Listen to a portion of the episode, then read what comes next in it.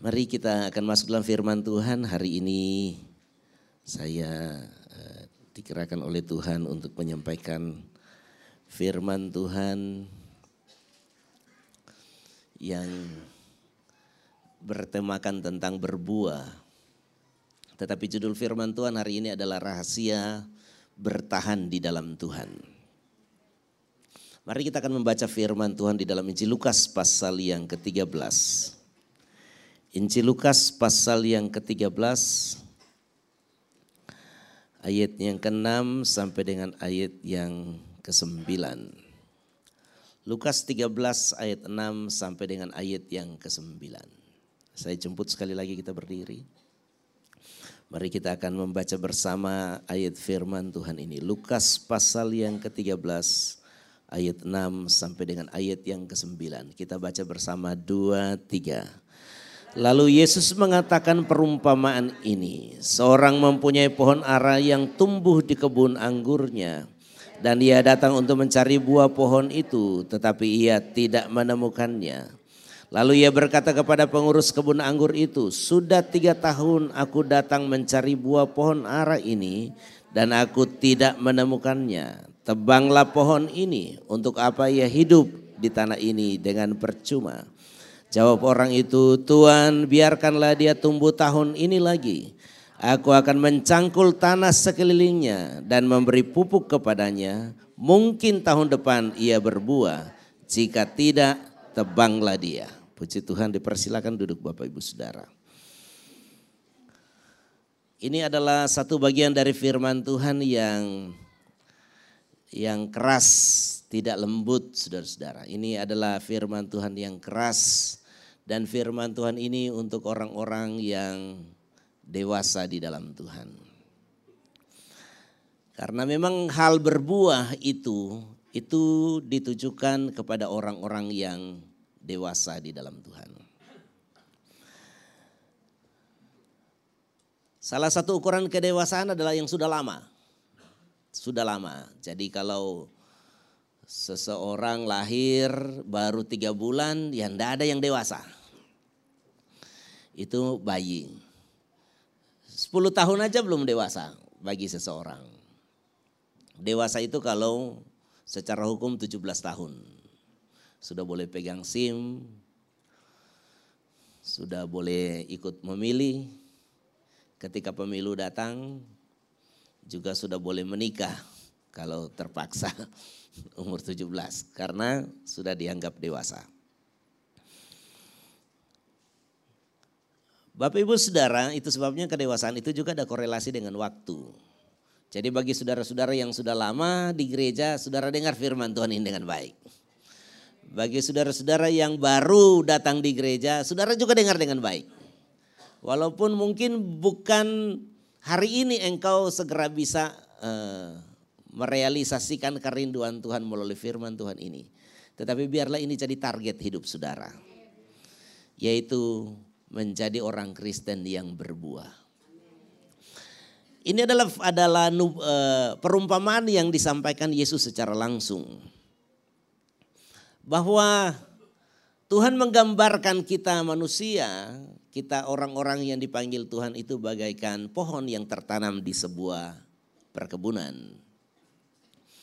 Dan saudara yang terkasih, ada sebuah prinsip yang berbeda dengan yang kebiasaan kita kalau beribadah.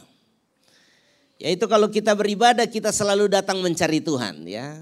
Saya selalu katakan kepada saudara, ayo berjuang untuk berjumpa dengan Tuhan. Kita mencari Tuhan, kita mencari Tuhan, kita mencari Tuhan. Dan hanya orang yang mengalami perjumpaan pribadi dengan Yesus, maka orang itu diberkati. Tetapi dalam firman Tuhan hari ini, saudara-saudara ada waktu bukan kita yang mencari Tuhan. Tetapi Tuhan mencari kita. Jadi ada waktu saudara-saudara Tuhan mencari saudara. Dan kalau Tuhan sudah mencari saudara, saya yakin juga ibadah begini juga Tuhan pakai waktu untuk mencari. Amin. Tuhan lihat muka-muka ini. Ini mana muka yang lama ini. mana muka baru kan. Kalau biasa di gereja kan jiwa baru, jiwa baru, jiwa baru. Oh ada jiwa baru datang, ada jiwa baru datang. Dan biasanya sekarang dia pengumuman ada jiwa baru datang, dia mencari jiwa yang baru datang. Tetapi saudara yang terkasih dalam firman Tuhan ini ternyata ada waktu Tuhan Yesus mencari jiwa. Dan yang dicari oleh Tuhan Yesus jiwa apa? Jiwa lama. Mari, soalnya kalau lama Tuhan lagi cari engkau sekarang. Sudah lama di dalam Tuhan, Tuhan engkau harus tahu bahwa Tuhan mencari engkau. Tuhan mencari engkau. Dan saudara yang terkasih, ketika Tuhan mencari kita, itu ada ada sesuatu. Sama dengan bos di kantor kalau cari anak buahnya, itu anak buahnya luntuk duk ada apa ya, ada apa ya, ada apa ya. Nah di dalam Tuhan juga ada waktu begitu. Tuhan nyari kita. Dan saudara harus juga tahu bahwa itu warning untuk saudara. Ada apa ya? Dan apa yang dicari Tuhan? Yang dicari Tuhan itu buah. Mari katakan bersama buah. Tuhan itu cari buah saudara-saudara. Tuhan tidak cari, ini perumpamaannya pohon ara. Tuhan tidak cari daun, Tuhan tidak cari batang. Tuhan tidak cari penampilan yang rimbun. Tuhan cari buah. Ketika kami ke Turki, saudara-saudara, ada satu pohon yang menarik sekali perhatian saya. Karena pohon itu tidak ada daunnya. Dari ranting bawah sampai ranting ke atas semua buah. Saya nggak bisa dimakan. Tetapi menarik sekali karena pohon itu tidak ada daun. Memang karena mungkin waktu itu musim dingin, saudara-saudara. Nah, sudah habis musim gugur kan ya, saudara kan. Kalau musim di sana kan ada musim semi, musim panas, musim gugur, musim dingin. Nah kami pergi itu sesudah musim gugur. Jadi daunnya sudah pada tidak ada. Dan yang ada buah semua saudara. Menarik sekali. Bapak ibu saudara yang terkasih, saudara harus tahu bahwa Tuhan sangat tertarik juga dengan buah hidup saudara. Jadi kalau Tuhan hadir hari ini sekali lagi Tuhan lagi mencari buah. Dan ini serius. Ini serius. Mengapa? Karena kalau Tuhan sudah mencari kita, lantas kita mengecewakan dia, itu berbahaya sekali. Kita sering sekali kan khotbah tentang kasih karunia, tentang kasih karunia. Kayaknya di dalam Tuhan itu aman, tentram, adil dan makmur gitu. Pokoknya ndak ada, ndak ada ancaman apa-apa. Kadang-kadang saya suka perhatikan pendeta mau khotbah tentang Tuhan Yesus kayaknya kelebihan dosisnya. Suka overdosis tentang kasih karunia. Padahal Tuhan sendiri yang ngomong ini. Jadi kayaknya pendeta membenarkan konsep pikirnya. Melupakan perkataan Yesus sendiri. Kadang-kadang perkataan Yesus suka dibilang begini, oh itu kan untuk orang zaman dulu. Itu kan untuk orang Yahudi, itu kan Torat. Padahal Yesus ngomong sendiri. Saya lebih suka saudara-saudara apa yang Yesus katakan itu harus menjadi penting bagi kita. Katakan amin. Tidak usah terlalu banyak dibahas. Ini zaman apa, ini zaman apa. Kalau kalau Yesus katakan, itu berarti untuk murid-muridnya. Katakan amin. Dan ini salah satunya. Bahwa kalau Yesus mencari buah dalam kebun arahnya. Dan yang dimaksud dengan pohon arah itu adalah saudara dan saya. Dan dia tidak menemukan buah itu, maka dia kecewa. Dan kalau dia kecewa, apa yang Tuhan bilang di sini? Tebanglah. Tebanglah. Jadi saya mau katakan kepada saudara-saudara, jangan terlalu santai jadi anak Tuhan. Jangan terlalu santai. Oh aman kok, aman kok, aman kok. Memang ayat Alkitab berkata begini, bahwa yang sudah Bapak kasih di tangan Yesus tidak ada satu kuasa yang dapat mengambilnya. Memang kalau kita ada di dalam tangan Yesus tidak ada satu setan yang bisa mengambil kita. Tetapi kalau tangan itu yang balikin kita. kita di tangan kemudian dia kayak HP begini kan. Kemudian dibalikin begini ya saya tidak mau jatuh. Tetapi kalau ada barang, oh tisu lah yang murah. Kalau tisu ini ada di tangan Yesus, kuasa apa yang dapat mengambilnya? Tetapi kalau Yesus buka tangannya dan dia balikin, siapa yang bisa membuat itu bertahan di tangan Yesus? Kalau Tuhan Yesus bilang tebang. Ya ini uh, yang ngerayu Yesus itu kan pekerjaan hamba Tuhan. Oh Tuhan tolonglah ampunilah dia Tuhan. Sudah dipupuk-pupuk bertahun-tahun tapi tidak berbuat tapi kasih kesempatan lagi lah Tuhan. Itu memang bagian pendoa syafaat, bagian kami ya. Saudara-saudara, tetapi ada waktunya juga. Ya kalau tahun depan tidak berbuah ya sudah tebang aja. Dan itu firman Tuhan saudara-saudara. Saudara perhatikan di gereja. Saya kalau suka lihat anak-anak Tuhan lantas lama tidak berbuah. Saya mulai serem. Saya mulai serem. Saya serem. Mengapa takutnya? Itu ada ayat Alkitab berkata bahwa kapak sudah tersedia di bawah pohon. Memang ayat-ayat ini ditujukan kepada orang Israel waktu itu. Tetapi dalam kitab Roma berkata bahwa kita ini itu bagaikan cabang saitun liar yang tertancap di saitun asli. Dan Paulus berkata begini, bahwa jika cabang yang asli saja tidak disayangkan, apalagi kita.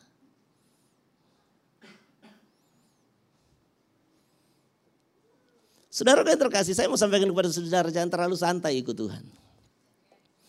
Tuhan tidak akan izinkan orang yang tidak berbuat tertancap di kebunnya. Menyerap gizinya. Saudara-saudara selalu datang dan uh, paling haus dia. Kalau mau doa berkat paling tinggi tangannya. Saya percaya. Amin. Jadi kepala bukan ekor. Menang dalam tantangan. Oh paling mantap dia. Paling mantap dia. Oh haus sekali, lapar banget. Tetapi kalau udah menghasilkan buah Tuhan malas ngelihatnya. Kau kalau mau nerima mantap sekali. Hei, ada waktu hasilkan buah. Kalau anak-anak masih kecil, pohon masih kecil, ya gila kita kalau mengharapkan dia menghasilkan sesuatu. Kita baru tanam tomat dua hari, lantas cari buahnya. Ya, enggak ada. Kita kasih pupuk, kasih pupuk, kasih pupuk. Jadi kalau orang baru datang di gereja, terima, terima, terima, terima, terima itu baik. Tidak apa-apa. Terima terus, terima terus. Terima firman, terima doa, terima mujizat, terima aja terus, terima, tidak apa-apa. Tetapi kalau sudah waktunya, engkau harus memberi. Hasilkanlah buah. Hasilkanlah buah. Hasilkanlah buah. Hasilkanlah buah. Karena Tuhan mencari itu. Ada yang bilang amin. Sudah mulai serem apa?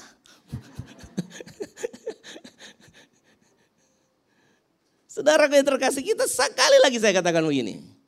Kadang-kadang kalau kita pendeta, pengurus gereja, kalau ada jemaat hilang kan, aduh sedih sekali.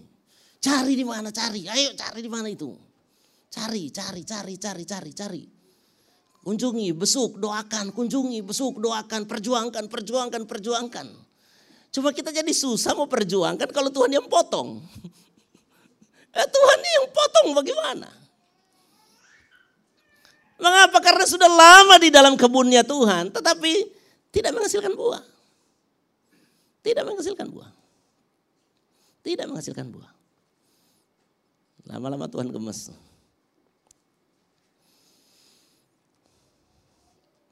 Sekali lagi bagi saudara-saudara yang sudah lama, engkau harus ada rasa rasa khawatir di hatimu soal ini. Saudara harus mulai pikir-pikir, ini saya bagaimana ini ya? Apakah saya menyenangkan Tuhan hari ini?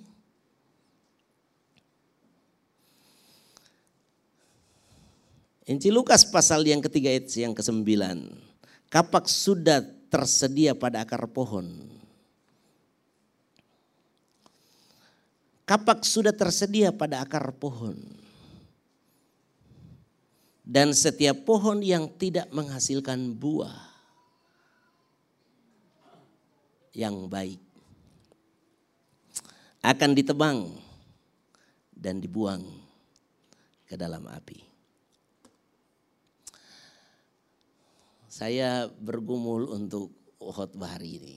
Berdoa, berdoa, berdoa, berdoa, berdoa, berdoa. Tuhan berbicaralah saya mesti khotbah apa. Apa yang Tuhan inginkan saya sampaikan. Karena untuk berkhotbah yang paling berat itu. Mau tahu apa yang Tuhan pengen bicarakan dengan anak-anaknya. Karena kalau saya cuma mengarang-ngarang mah tidak ada berkatnya. Saya harus cari Tuhan. Dan saya diteguhkan untuk menyampaikan firman Tuhan ini. Mari senangkan hati Tuhan. Dengan menghasilkan buah yang baik. Yang berikut.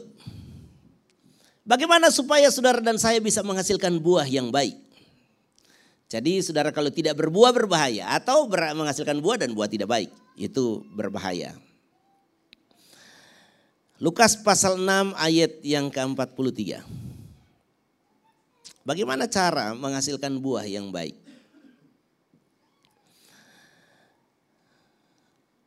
Karena tidak ada pohon yang baik yang menghasilkan buah yang tidak baik. Dan juga tidak ada pohon yang tidak baik yang menghasilkan buah yang baik. Ayat yang ke-44. Sebab setiap pohon dikenal pada buahnya. Karena dari semak duri orang tidak memetik buah ara dan dari duri-duri tidak memetik buah anggur. Jadi saudara-saudara kalau berbicara tentang buah, buah yang baik, berbuah atau buah yang baik, itu tergantungnya di mana? Tergantungnya di pohon. Tergantung di pohonnya. Saudara jangan bilang begini, ah saya tidak berbuah karena tanahnya. Itu tanah ini saudara-saudara, ini kebunnya Tuhan. Pasti subur. Kalau tidak berbuah itu masalah di pohon. Saya tadi malam nonton banyak video tentang berbuah. Ada eh, apa? Pohon alpukat ketika dia berbuah, buahnya di atas tanah.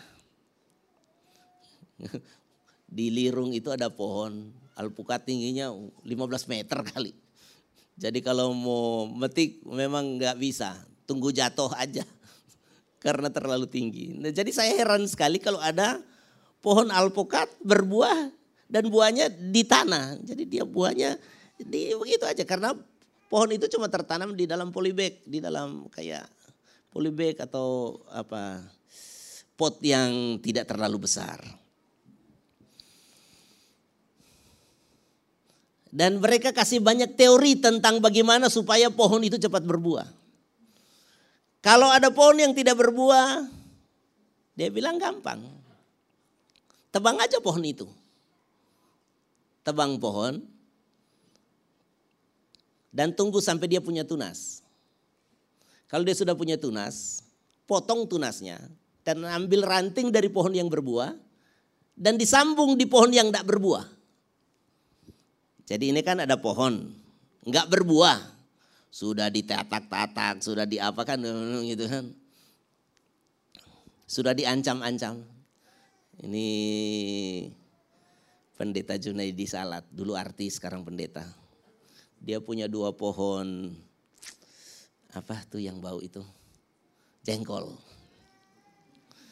Dia punya pohon jengkol dua. Satu di belakang rumah, satu di depan rumah.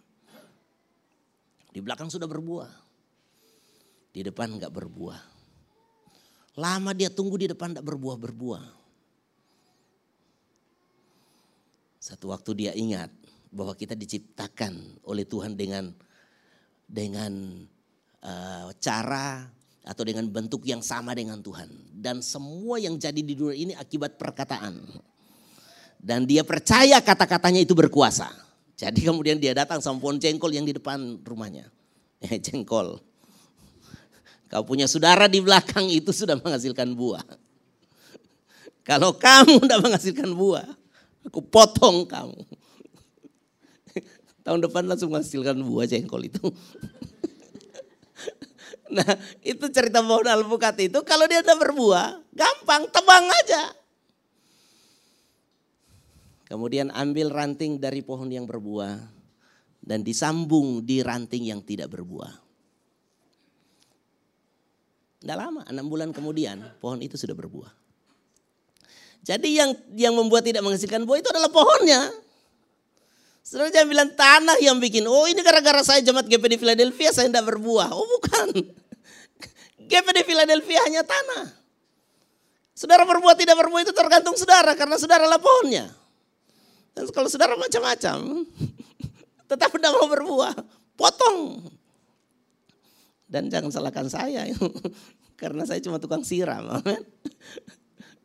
Engkau harus tertanam di dalam Tuhan dan hubunganmu dengan Tuhan di waktu yang pas harusnya menghasilkan buah. Kami hamba Tuhan cuma tukang siram, tukang jaga. Jangan sampai ada orang lain yang motong saudara atau merusak saudara. Kami yang jaga. Tetapi perihal menghasilkan buah itu adalah tanggung jawabmu. Jadilah pohon yang baik, katakan amin. Kalau enggak engkau ditebang. Ada beberapa ayat saudara-saudara. Jadi kalau mau jadi pohon yang baik itu apa yang harus terjadi dalam hidup kita? Ternyata saudara-saudara, untuk membuat saudara dan saya jadi pohon yang baik, itu yang harus dibenahi. Itu di dalam. Matius 12 ayat yang ke-34.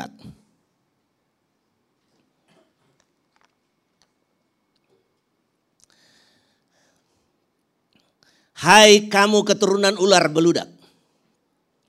Bagaimanakah kamu dapat mengucapkan hal-hal yang baik? sedangkan kamu sendiri jahat. Karena yang diucapkan mulut. Mari kita baca bersama dua tiga. Meluap dari hati. Karena yang diucapkan mulut apa saudara-saudara? Meluap dari hati. Jadi saudara-saudara yang menentukan pohon hidup kita itu baik atau tidak baik. Hati. Kalau hati saudara tidak uh, saudara relakan untuk dipotong dan dicangkokkan hatinya Tuhan. Kalau engkau tidak menerima firman Tuhan di dalam hatimu, sulit sekali engkau hidup benar. Mazmur 119 ayat yang ke-11. Mazmur 119 ayat yang ke-11. Kita baca bersama dua tiga. Dalam hatiku aku menyimpan janjimu supaya aku jangan berdosa terhadap engkau. Jadi saudara-saudara kalau saudara-saudara mau supaya engkau menghasilkan buah yang baik, hati saudara harus dibereskan. Bagaimana caranya? Terus isi hatimu dengan firman. Nah banyak orang tidak mengisi hati dengan firman. Mengisi hati dengan keserakahan. Mengisi hati dengan keegoisan mengisi hati dengan berbagai ambisi-ambisi yang tidak baik, mengisi hati dengan dosa, dengan nafsu. Bagaimana menghasilkan buah yang baik? Engkau harus masukkan di hatimu itu firman Tuhan. Firman Tuhan. Firman Tuhan. Firman Tuhan. Engkau tidak masukkan firman di hati. Tidak ada kebaikan yang akan keluar. Harus masukkan firman di hati. Bagaimana caranya saudara-saudara? Saudara harus suka baca firman. Suka dengar firman. Ya sekarang kan kita ditolong bahwa kita boleh mendengar firman Tuhan berulang kali melalui Spotify. Saudara dengar firman Tuhan. Itu merenungkan firman di dalam bahasa Ibrani. Itu kata itu, itu ada pengertian seperti memama biak. Saudara tahu memama biak ya. Jadi itu sapi itu kalau habis makan rumput, dia masukkan ke dalam lambung. Tetapi kemudian dia duduk beristirahat. Ketika dia beristirahat, ada mekanisme di dalam diri sapi itu sehingga makanan itu keluar lagi ke mulutnya. Dan ketika makanan yang sudah dia makan tadi rumput yang satu-satu potong langsung ditelan, satu-satu potong ditelan, kemudian keluar lagi dan masuk di mulutnya dan kemudian dia mengunyah lagi makanan itu sampai halus dan ditelan kembali. Terus begitu, itu sebabnya saudara kalau lihat sapi lagi duduk-duduk, Sapi lagi tidur-tiduran, mulutnya tidak pernah berhenti kalau dia baru habis makan. Mulutnya terus mengunyah, terus mengunyah, terus mengunyah sampai makanan itu lembut. Nah itu merenungkan firman Tuhan sama dengan begitu. Jadi saudara yang terkasih kalau saudara dengar firman Tuhan hari ini, ya kita kan kadang-kadang suka terdistorsi ya, macam-macam lah. Ada anak-anak berisik lah, capek lah, ngantuk lah, ada yang ngobrol lah, kita lihat ada yang main HP, kita keganggu. Atau bagaimana saudara-saudara? Saudara kau yang terkasih mungkin tidak maksimal, engkau mungkin hanya dapat sebagian. Mari saudara suka mengunyah kembali. Katakan amin. Renungkan kembali. Dengan cara bagaimana? Dengar lagi firman. Saya yang berkhotbah, tetapi saya juga suka dengar khotbah saya. Mengapa? Karena khotbah saya itu saya cuma menyampaikannya. Yang saya sampaikan adalah firman Tuhan. Jadi kalau saya mau saya di, diberkati oleh firman yang saya sampaikan, saya mesti mendengar lagi. Saya dengar lagi, oh saya juga suka kaget kok saya ngomong begitu. Mengapa? Karena kadang-kadang dalam ketika saya berkhotbah ada intervensi roh kudus, tiba-tiba ada pemikiran yang baru, yang segar yang saya sampaikan. Perlu saudara-saudara isi hatimu dengan firman Tuhan. Jangan isi dengan sakit hati, jangan isi dengan kekecewaan, isi dengan kemarahan, isi dengan berita-berita buruk, isi dengan apa, jangan. Jangan hari-hari renungkan yang buruk saudara-saudara. Kata orang yang menyakitkan kita renungkan lama-lama, lama-lama, lama-lama. Itu sebabnya dulu saya bilang begini, kalau ada orang WA jelek sama saudara cepat-cepat dihapus. Baca firman Tuhan itu siang dan malam dan merenungkan. Jangan baca WA yang jelek siang dan malam. WA dari istri yang menyakitkan dibaca terus, dibaca terus, dibaca terus, jengkel saudara. Kata-kata suami yang yang verbal kemudian ditulis, kemudian direnungkan. Bahaya. Jangan merekam hal-hal yang buruk saudara-saudara. Kemudian engkau mengulang, mengulang, mengulang, mengulang. Jangan. Renungkanlah firman Tuhan siang dan malam. Maka engkau tidak akan berdosa. Engkau akan menghasilkan buah yang baik. Engkau akan menghasilkan buah yang baik. Dan kalau Tuhan datang mencari, Tuhan akan senang sekali. Aduh saudara-saudara, kalau kita tanam pohon lantas menghasilkan buah itu perasaannya luar biasa saudara-saudara. Saya pernah tanam jambu di depan rumah saya. Satu pagi saya bangun dan saya lihat, ih sudah ada keluar putih-putih di sela-sela daun. Saya tahu ini bukan daun, ini bunga. Ini bunga. Aduh, jambu ini sudah mau berbuah. Saya senang sekali. Saya senang banget saudara. Tetapi satu pagi saya bangun dan saya lihat itu, saya kecewa sekali. Karena yang biasa kan dia agak ya, hijau keputih-putihan begitu kan kalau bakal bunga kan. Tiba-tiba jadi coklat, semua jadi coklat. Enggak lama daunnya juga ikut jadi coklat. Pokoknya satu bulan kemudian sudah tidak ada daun itu pohon itu. Saya kecewa banget. Saya lihat-lihat saya kesel, saya ambil golok, saya potong. Mengapa? Karena kalau lihat-lihat kecewa, sakit hati, tunggu bertahun-tahun. Pas sudah waktunya berbuah, tidak jadi berbuah.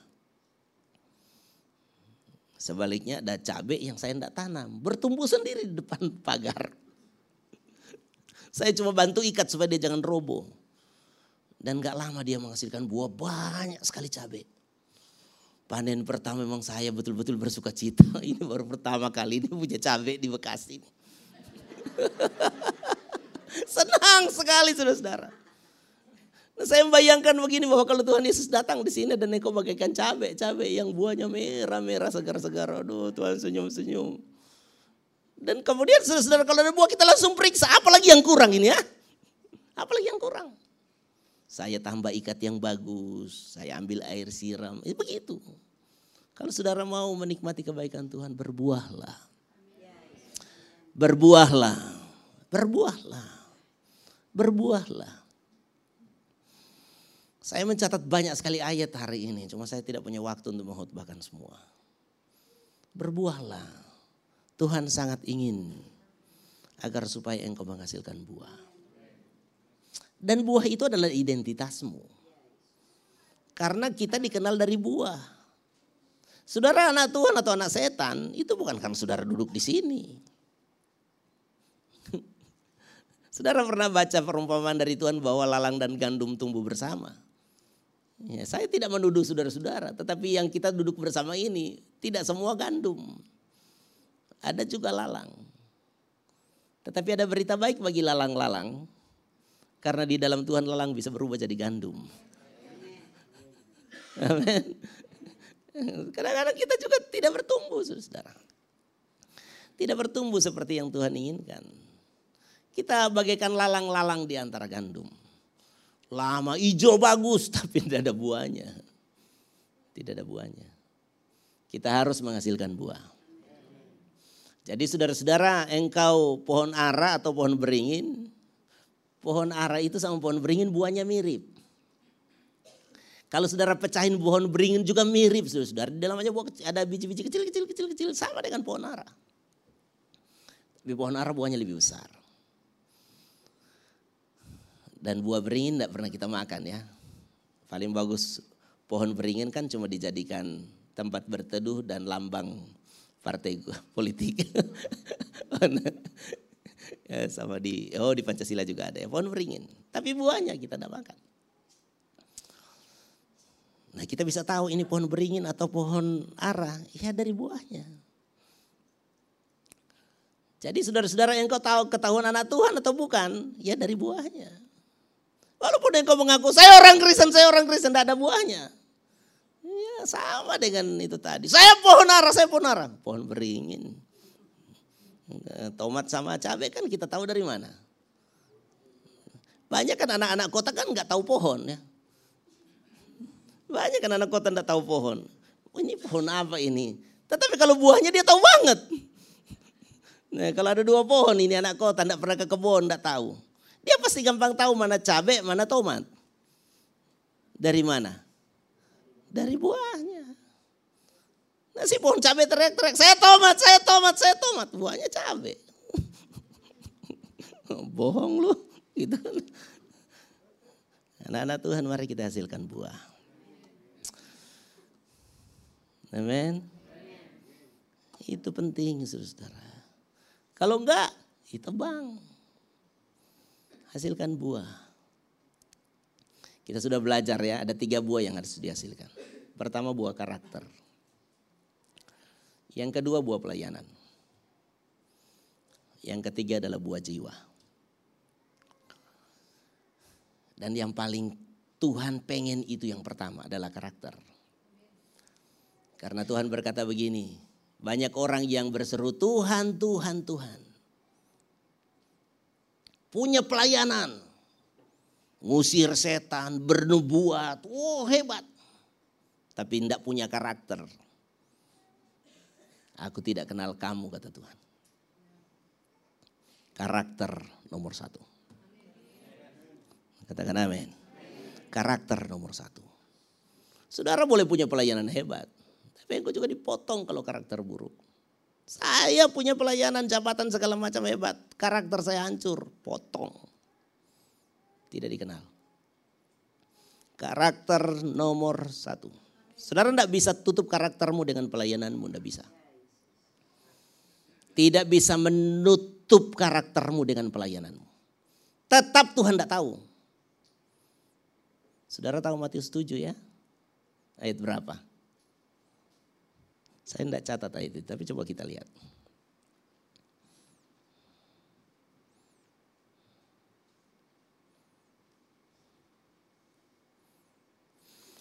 Matius 7 ayat yang ke-22. Ayat yang ke-20 dimulai dengan kata begini, jadi dari buahnya lah kamu akan mengenal mereka.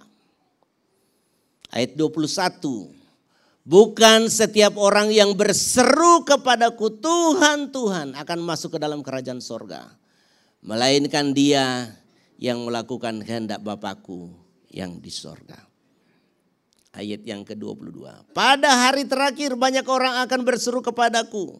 Tuhan, Tuhan Bukankah kami bernubuat demi namamu? Jadi saudara-saudara yang dimaksudkan yang melakukan kehendak Tuhan itu kan dan kayaknya kan ini bernubuat dengan namamu. Mengusir setan-setan demi namamu. Mengadakan banyak mujizat demi namamu. Kayaknya ini pelayanan semua ini. Dan pelayanan bukan ecek-ecek ini. Ini bukan atur parkir, bukan selaman orang datang. Bukan layani perjamuan kudus. Ini high class punya. Pelayanan tingkat dewa ini. Ini pelayanan tingkat tinggi punya. Bernubuat, ngusir setan. Ngusir setan-setan lari. Mengadakan mujizat. Kita kan tergila-gila juga dengan mujizat. Saya juga rindu sekali banyak mujizat. Tetapi ternyata di dalam Tuhan mujizat tidak segalanya. Karena mujizat terbesar adalah orang percaya kepada Yesus. Sekali lagi katakan amin. Mujizat terbesar adalah orang dapat mengakui Yesus sebagai Tuhan. Saudara tahu hari-hari ini Tuhan lagi bekerja luar biasa. Yaitu dia bekerja sendiri untuk membuat orang percaya kepadanya. Mengapa? Karena ada hamba Tuhan berkata begini, sampai muntah darah kita ngomong sama orang. Kalau bukan roh kudus yang bekerja, tidak mungkin orang percaya sama Yesus. Kalau mau sembuh maka dukun aja. Banyak juga mujizat. Ke dokter banyak mujizat. Ganti jantung boleh di rumah sakit. Ganti mata boleh di rumah sakit. Hari ini. Semua bisa. Mujizat-mujizat luar biasa secara kedokteran hari-hari ini. Tetapi membuat orang percaya bahwa Yesus adalah Tuhan itu hanya Yesus yang bisa melakukannya. Hanya Roh Kudus yang bisa melakukannya. Jadi kalau saudara hari ini percaya Yesus adalah Tuhan itu mujizat terbesar. Karena kalau cuma mata buta sembuh dipakai berapa lama? Kalau saya misalnya buta sekarang sembuh dipakai berapa lama? 20 tahun paling tinggi. Saudara miskin ngalami mujizat jadi kaya. Berapa lama saudara pakai? Kalau saudara umur 50, ya 20 tahun paling tinggi. Tetapi yang kau percaya pada Yesus itu mujizat terbesar. Karena itu kekal buat selama-lamanya. Tetapi walaupun banyak mujizat terjadi, tetapi kalau ini melakukan kehendak Bapak ini, sudah-sudah itu sebenarnya karakter, sudah-saudara. Itu karakter. Tuhan tidak kenal orang dengan karakter buruk. Engkau akan dipotong. Saya rindu saudara pastikan bertahan di dalam Tuhan. Kalau Tuhan datang mencari kita, Tuhan menikmati buah-buah. Apa itu? Karakter yang baik. Mari semua bangkit berdiri.